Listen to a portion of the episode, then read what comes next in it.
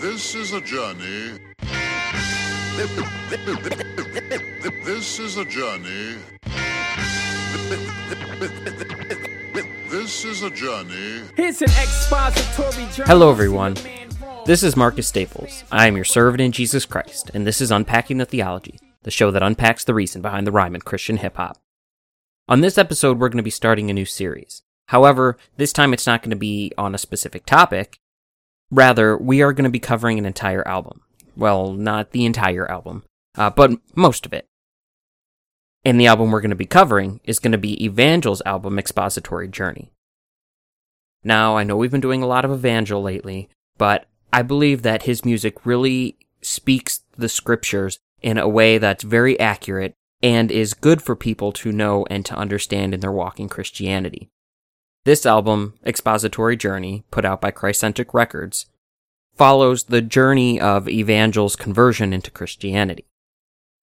Now, this album kind of does some gymnastics from track to track and doesn't tell the story uh, from start to finish, uh, one track to another, but it does have an overall theme. One of the major points I'm going to be following throughout the album is, as Evangel puts it, it's not our job to convince peeps, one plants, one waters, but only God gives the increase. Context is conversion is gradual, not sudden. Uh, this is exemplified in the second track on the album, the, the first actual song, called Stranger to Stranger, which we'll be covering in our next episode. But I want to draw attention to this idea in the context of Scripture. If we turn to 1 Corinthians, we see Paul addressing the concern of division in the church. There are divisions among the believers about which pastor slash teacher they're under, and Paul makes a point that the pastor doesn't matter, because we all are one church and one body in Christ. He makes the following statement, which will be our verse for today. It comes out of 1 Corinthians chapter 3, it's verses 5 through 9. He says, What then is Apollos? What is Paul? servants through whom you believed, as the Lord assigned each. I plant, Apollos watered, but God gave the growth. So neither he who plants nor he who waters is anything, but only God who gives growth. He who plants and he who waters are one, and each will receive his wages according to his labor. For we are God's fellow workers. You are God's fields, God's building. Paul's point in arguing this is that no single person causes a conversion, no single event, no single point in time. And just because someone is there doesn't mean that they were the man that did the conversion. Paul's pointing to himself and to Apollos because those were the two figures that were causing uh, the most confusion and division in the church. Rather, he exemplifies the idea that it's God who gives the faith that really causes to grow all they can do is give the word. It's, it's whether the person receives it, it's entirely up to God. Evangel will be making this point in this track. He spends his time deflecting all the glory to God, uh, and not the particular people or events, or even his own creativity and intelligence that led to his conversion.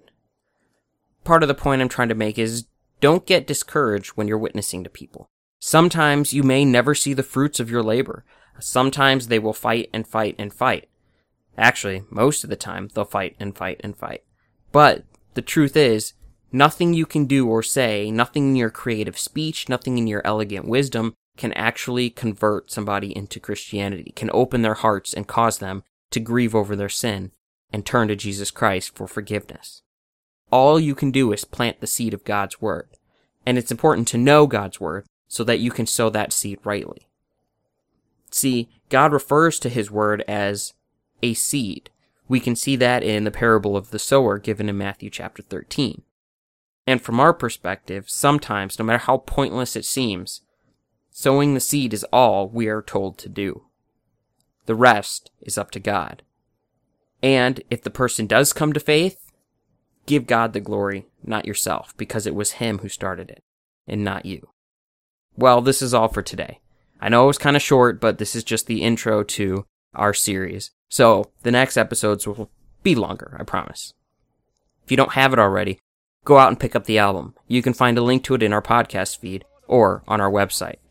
And if you're benefiting from our show, please let us know by sending an email to unpackingthetheology at gmail.com or leaving us a comment on our Google Plus page or on our website, unpackingthetheology.wordpress.com. As always, if you have any songs you would like us to unpack, please drop us a line. We hope you can join us for our next unpacking. Thank you, and God bless.